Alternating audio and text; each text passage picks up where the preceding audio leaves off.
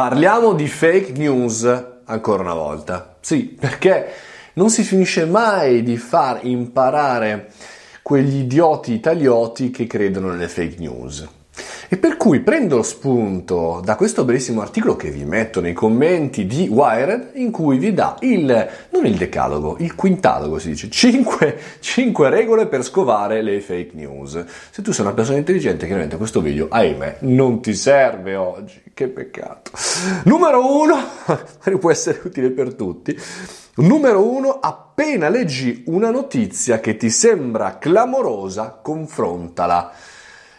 A me sembra normale, no? Se tu, l'altro giorno ho pubblicato un, un mio contatto eh, su Facebook, un articolo del Fatto Quotidiano, e al di là di averlo cancellato, segnalato per spam, mandato tra gli inferi della mia, della mia bacheca, ehm, chiaramente ho pensato, ma perché non l'ha confrontato online con qualche altro sito? Non è che solo il Fatto Quotidiano eh, pubblica questa, questo scoop. Invece di condividerlo immediatamente, vallo a confrontare, vallo a cercare da altre parti, caro mio. Secondo invece eh, punto, se nessuno ha smentito un fatto non significa che quello sia vero. Pensate in un, in un mondo dove tu sei obbligato comunque a smentire ogni cosa tutti i giorni perché sennò quello viene pensato dalle persone. Attenzione, verificate anche in questo caso, non cadete nel trappolone della non smentita, della smentita, della controsmentita.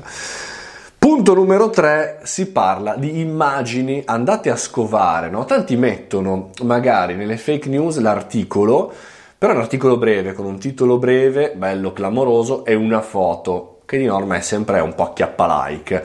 Andate a vedere se quella foto, grazie allo strumento di Google Immagini, è presente in altre in altre news e soprattutto in quali. Cioè, se state parlando di eh, le scie chimiche e vi dicendo, poi prende quell'immagine e, e, e, si riferisce a un Canadair che stava sistemando un incendio, ragazzi miei, mi sa che siete caduti in un bel fake news.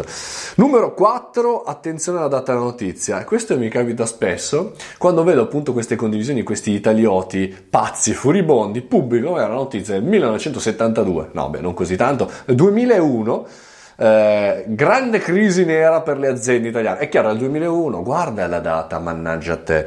Vabbè, se avete controllato chiaramente tutto, e eh, questo dice il decalogo di, di, di Wired, che vi metto comunque sempre in descrizione, ehm, guardate il link, quindi eh, cercate di distinguere dal fatto quotidiano al fatto quotidiano, dal giornale al giomale. Eh beh ragazzi, sembra strano ma è così.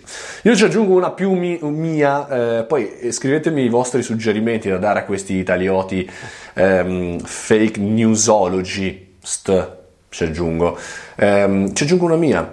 Eh, se non hai tempo di verificare se una news è corretta, non hai neanche tempo di leggere che cosa dice la news. Per cui il nostro problema grosso delle fake news è che le persone si fermano al titolone, alla provocazione, a dire che merda che è questo paese. In realtà non hanno un loro paese, non, non scrivono niente, non leggono niente, non si documentano. Quindi il problema è questo eh, più ne hai e meno ne hai. Mi dispiace per te, caro italiota, Facebook News Fake e punto it che sia.